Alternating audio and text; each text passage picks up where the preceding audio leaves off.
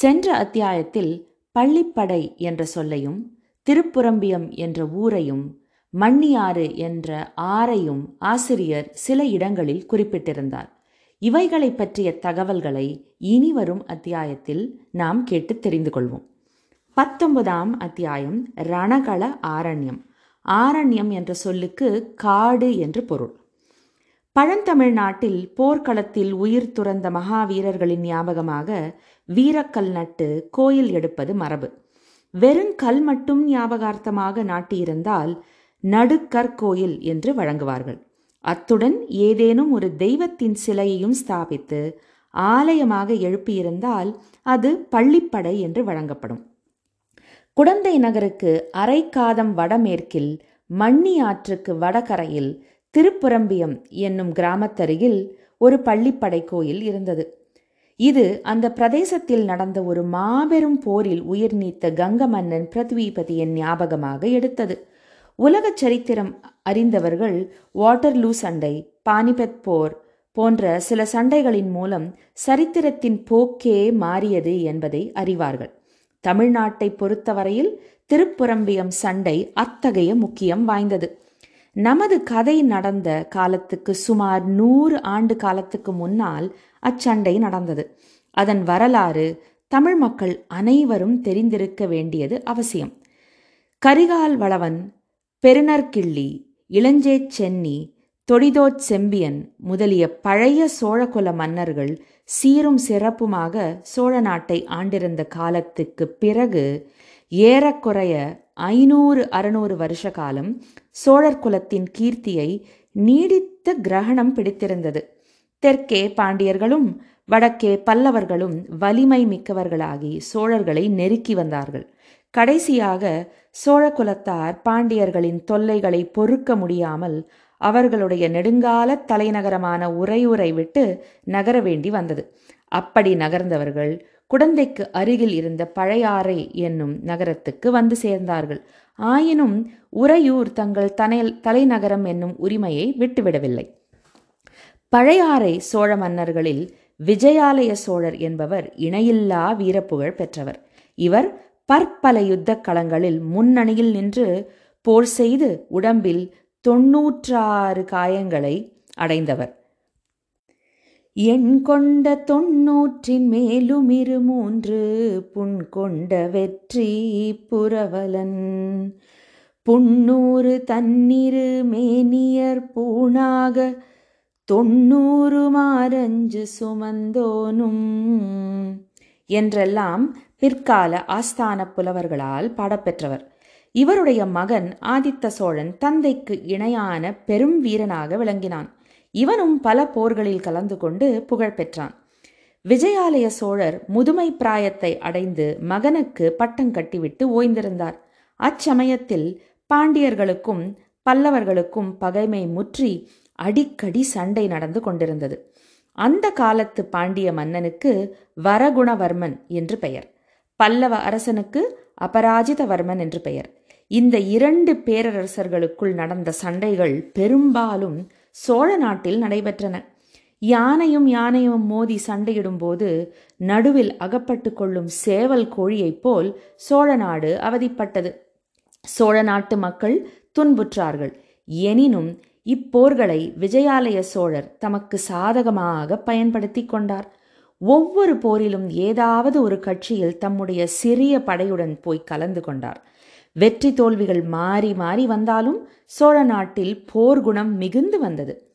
காவேரி நதியிலிருந்து பல கிளை நதிகள் பிரிந்து சோழ நாட்டை வளப்படுத்துவதை யாவரும் அறிவார்கள் அக்கிளை நதிகள் யாவும் காவிரிக்கு தெற்கே பெறுகின்றன கொள்ளிடத்திலிருந்து பிரிந்து காவிரிக்கும் கொள்ளிடத்துக்கும் நடுவில் பாயும் நதி ஒன்றே ஒன்றுதான் அதற்கு மண்ணியாறு என்று பெயர் இந்த மண்ணியாற்றின் வடகரையில் திருப்புரம்பியம் கிராமத்துக்கு அருகில் பாண்டியர்களுக்கும் பல்லவர்களுக்கும் இறுதியான பல பரீட்சை நடந்தது இருதரப்பிலும் படைபலம் ஏறக்குறைய சமமாகவே இருந்தது பல்லவ அபராஜிதவர்மனுக்கு துணையாக கங்க நாட்டு பிருத்திவிபதி வந்திருந்தான் ஆதித்த சோழனும் அபராஜிதவர்மனுடைய கட்சியில் சேர்ந்திருந்தான் பாண்டிய சைன்யத்துடனும் பல்லவ சைன்யத்துடனும் ஒப்பிட்டால் சோழ சைன்யம் மிகச் சிறியதாகவே இருந்தது எனினும் இம்முறை பாண்டியன் வெற்றி பெற்றால் சோழ வம்சம் அடியோடு நாசமாக நேரும் என்று ஆதித்தன் அறிந்திருந்தான் ஆகையால் பெரிய சமுத்திரத்தில் கலக்கும் காவேரி நதியைப் போல பல்லவர்களின் மகா சைன்யத்தில் தன்னுடைய சிறு படையையும் சேர்த்திருந்தான் காத தூரத்துக்கு காத தூரம் ரணகளம் பரவியிருந்தது ரத கஜ துரக பதாதிகள் அதாவது ரத்தம் கஜம் என்றால் யானை துரக என்றால் குதிரை பதாதிகள் என்றால் கால்நடை வீரர்கள் என்னும் நாலு வகை படைகளும் போரில் ஈடுபட்டிருந்தன மலையோடு மலை முட்டுவது போல் யானைகள் ஒன்றையொன்று தாக்கிய போது நாலா திசைகளும் அதிர்ந்தன புயலோடு புயல் மோதுவது போல் குதிரைகள் ஒன்றின் மீது ஒன்று பாய்ந்தபோது குதிரை வீரர்களின் கையிலிருந்த வேல்கள் மின் வெட்டுகளைப் போல் பிரகாசித்தன ரதத்தோடு ரதம் மோதி சுக்கு நூறாகி திசையெல்லாம் பறந்தன காலாள் வீரர்களின் வாள்களோடு வாள்களும் வேல்களோடு வேல்களும் உராய்ந்த போது எழுந்த ஜங்கார ஒலிகளினால் திக்கு திகாந்தங்கள் எல்லாம் நடுநடுங்கின மூன்று நாள் இடைவிடாமல் சண்டை நடந்த பிறகு ரணகளம் முழுவதும் இரத்தக்கடலாக காட்சியளித்தது அந்த கடலில் செத்த யானைகளும் குதிரைகளும் திட்டு திட்டாக கிடந்தன உடைந்த ரதங்களின் பகுதிகள் கடலில் கவிழ்ந்த கப்பலின் பலகைகளைப் போல் மிதந்தன இருதரப்பிலும் ஆயிரம் பதினாயிரம் வீரர்கள் உயிரிழந்து கிடந்தார்கள் மூன்று நாள் இவ்விதம் கோர யுத்தம் நடந்த பிறகு பல்லவர் சைன்யத்தில் ஒரு பகுதிதான் மிஞ்சியிருந்தது மிஞ்சியவர்களும் மிக களைத்திருந்தார்கள் பாண்டிய நாட்டு வீர மறவர்களோ களைப்பையே அறியாத வரம் வாங்கி வந்தவர்களைப் போல் மேலும் மேலும் வந்து தாக்கினார்கள் அபராஜிதவர்மனுடைய கூடாரத்தில் மந்திராலோசனை நடந்தது அபராஜிதன் பிருத்விபதி ஆதித்தன் ஆகிய மூன்று மன்னர்களுடன் படைத்தலைவர்களும் கலந்து ஆலோசித்தார்கள் இனி எதிர்த்து நிற்க முடியாது என்றும் பின்வாங்கி கொள்ளிடத்துக்கு வடகரைக்கு சென்று விடுவதே உச்சிதம் என்றும் முடிவு செய்தார்கள் இப்படிப்பட்ட நிலைமையில் போர்க்களத்தில் ஓர் அதிசயம் நடந்தது முதுமையினால் தளர்ந்தவனும் உடம்பில் தொன்னூற்றாறு காயவடுக்கள் உள்ளவனும் கால்களில் பட்ட கொடிய காயத்தினால் எழுந்து நிற்கும் சக்தியை இழந்தவனுமான விஜயாலய சோழன் எப்படியோ யுத்தரங்கத்துக்கு வந்துவிட்டான் பல்லவ சைன்யம் பின்வாங்கி கொள்ளிடத்துக்கு வடக்கே போய்விட்டால் சோழ நாடு மறுபடியும் நெடுங்காலம் தலையெடுக்க முடியாது என்பதை உணர்ந்திருந்த அந்த கிழச்சிங்கத்தின் கர்ஜனை பல்லவர் கட்சியில் எஞ்சியிருந்த வீரர்களுக்கு புத்துயிர் அளித்தது ஒரு யானை எனக்கு ஒரு யானை கொடுங்கள் என்றான் நமது யானைப்படை முழுவதும் அதமாகிவிட்டது ஒன்று கூட தப்பவில்லையே என்றார்கள் ஒரு குதிரை ஒரு குதிரையாவது கொண்டு வாருங்கள் என்றான் உயிருள்ள குதிரை ஒன்று கூட மிஞ்சவில்லை என்று சொன்னார்கள் சோழ நாட்டு சுத்த வீரர்கள் இருவரேனும் மிஞ்சி உயிரோடு இருக்கிறார்களா இருந்தால் வாருங்கள் என்று விஜயாலயன் அலறினான் இருவருக்கு பதிலாக இருநூறு பேர் முன்னால் வந்தார்கள் இரண்டு பேர் தோளில் வலிவும் நெஞ்சில் உரமும் உள்ள இரண்டு பேர் என்னை தோல் கொடுத்து தூக்கிக் கொள்ளுங்கள் மற்றவர்கள் இரண்டு இரண்டு பேராக பின்னால் வந்து கொண்டிருங்கள் என்னை சுமக்கும் இருவர் விழுந்தால் பின்னால் வரும் இருவர் என்னை தூக்கிக் கொள்ளுங்கள் என்ற ஆனந்த வீராதி வீரன் அப்படியே இரண்டு பீமசேனர்கள் முன்னால் வந்து விஜயாலயனை தோளில் தூக்கிக் கொண்டார்கள் போங்கள் போர் முனைக்கு போங்கள் என்று கர்ஜித்தான் போர்க்களத்தில் ஓரிடத்தில் இன்னமும் சண்டை நடந்து கொண்டிருந்தது தெற்கத்தி மறவர்கள் எஞ்சி நின்ற பல்லவ வீரர்களை தாக்கி பின்வாங்கச் செய்து கொண்டே வந்தார்கள் இருவருடைய தோள்களில் அமர்ந்த விஜயாலயன் அந்த போர் முனைக்கு போனான் இரண்டு கைகளிலும் இரண்டு நீண்ட வாள்களை வைத்துக்கொண்டு திருமாலின் சக்கராயுதத்தை போல் சுழற்றி கொண்டு எதிரிகளிடையே புகுந்தான் அவனை தடுக்க யாராலும் முடியவில்லை அவன் புகுந்து சென்ற வழியெல்லாம் இருபுறமும் பகைவர்களின் உடல்கள் குவிந்து கொண்டே இருந்தன ஆம் இந்த அதிசயத்தை பார்ப்பதற்காக பின்வாங்கிய வீரர்கள் பலரும் முன்னால் வந்தார்கள் விஜயாலயனுடைய அமானுஷ்ய வீரத்தைக் கண்டு முதலில் சிறிது திகைத்துதான் நின்றார்கள் பிறகு ஒருவரை ஒருவர் உற்சாகப்படுத்தி கொண்டு தாங்களும் போர் முனையில் புகுந்தார்கள் அவ்வளவுதான் தேவி ஜெயலட்சுமியின் கருணா கடாட்சம் இந்த பக்கம் திரும்பிவிட்டது பல்லவர் படை தலைவர்கள் பின்வாங்கி கொள்ளிடத்துக்கு வடகரை போகும் யோசனையை கைவிட்டார்கள் மூன்று வேந்தர்களும் தமக்குரிய மூலபல வீரர்கள் படை சூழ போர் முனையில் புகுந்தார்கள் சிறிது நேரத்துக்கெல்லாம் பாண்டிய வீரர்கள் பின்வாங்கத் தொடங்கினார்கள் பிறகு அவர்கள் பாண்டிய நாட்டின் எல்லைக்கு சென்றுதான் நின்றார்கள் கங்க மன்னன் பிருத்திவிபதி அன்றைய போரில் செயற்கரும் செயல்கள் பல புரிந்த பிறகு தன் புகழுடம்பை அப்போர்க்களத்தில் நிலைநாட்டிவிட்டு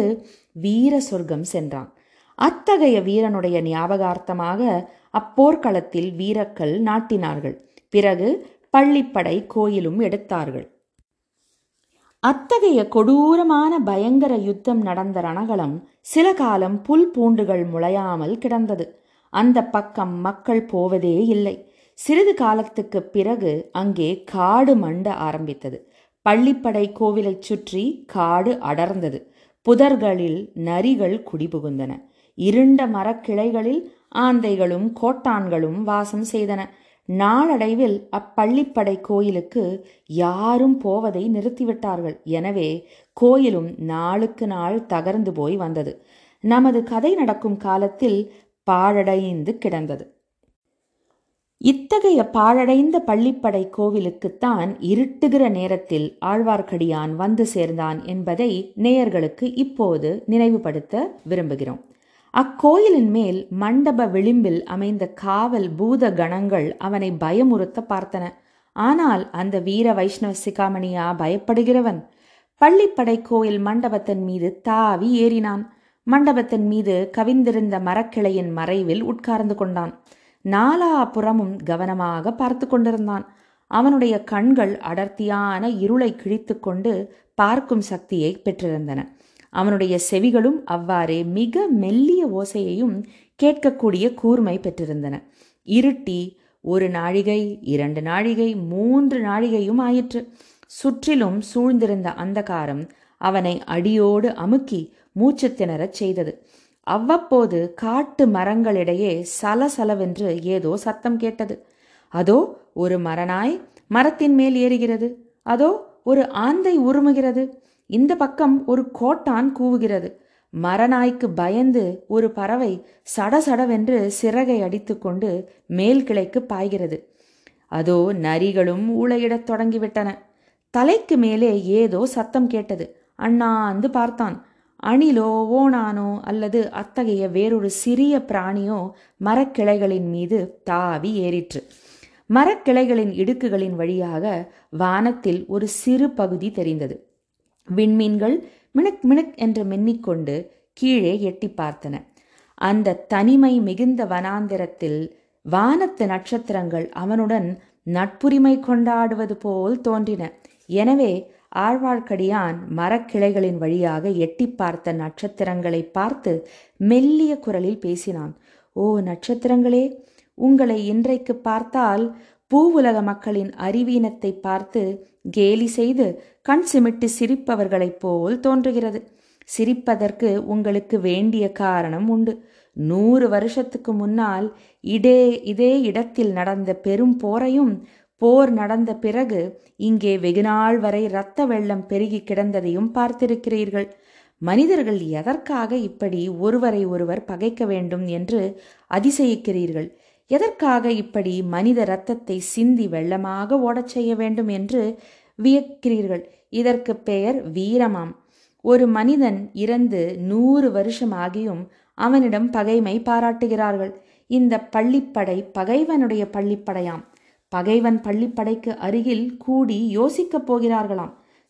போனவர்களின் பெயரால் உயிரோடு இருப்பவர்களை இம்சிப்பதற்கு வானத்து விண்மீன்களே நீங்கள் ஏன் சிரிக்க மாட்டீர்கள் நன்றாய் சிரியுங்கள் இப்படியெல்லாம் விண்மீன்களுடன் உரையாடல் நடத்திவிட்டு ஆழ்வார்க்கடியான் தனக்குத்தானே பிறகும் பேசிக்கொண்டான் கடவுளே இங்கு வந்தது வீண்தானா இன்றிரவெல்லாம் இப்படியே கழியப் போகிறதா எதிர்பார்த்த ஆட்கள் இங்கே வரப்போவதே இல்லையா என் காதில் விழுந்தது என்ன தவறா நான் சரியாக கவனிக்கவில்லையோ அல்லது அந்த மச்சஹஸ்த சமிஞையாளர்கள் தங்கள் யோசனையை மாற்றிக்கொண்டு வேறிடத்துக்கு போய்விட்டார்களா என்ன ஏமாற்றம் இன்றைக்கு மட்டும் நான் ஏமாந்து போனால்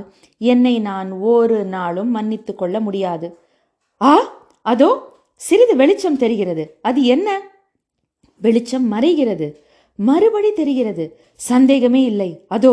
சுழுந்து கொளுத்தி பிடித்து கொண்டு யாரோ ஒருவன் வருகிறான் இல்லை இரண்டு பேர் வருகிறார்கள் காத்திருந்தது வீண் போகவில்லை வந்தவர்கள் இருவரும் பள்ளிப்படையை தாண்டி கொண்டு சிறிது அப்பால் போனார்கள் அடர்ந்த காட்டுக்கு மத்தியில் சிறிது இடைவேளி இருந்த இடத்தில் நின்றார்கள் ஒருவன் உட்கார்ந்து கொண்டான் கையில் சுளுந்து வைத்திருந்தவன் சுற்றும் முற்றும் பார்த்து கொண்டிருந்தான் யாருடைய வரவையோ அவன் எதிர்பார்த்தான் என்பதில் சந்தேகமே இல்லை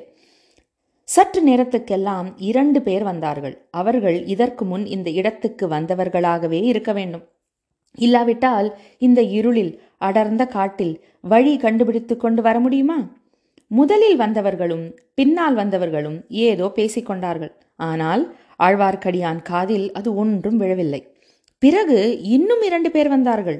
முன்னால் வந்தவர்களும் கடைசியில் வந்தவர்களும் ஒருவருக்கொருவர் பேசிக்கொண்டார்கள் கடைசியாக வந்தவர்களில் ஒருவன் கையில் ஒரு பை கொண்டு வந்திருந்தான் அதை அவன் அவிழ்த்து அதனுள் இருந்தவற்றை கொட்டினான் சுளுந்து வெளிச்சத்தில் தங்க நாணயங்கள் பளபளவென்று ஒளிர்ந்தன கொட்டிய மனிதன் பைத்தியம் பிடித்தவனைப் போல் சிரித்து நண்பர்களே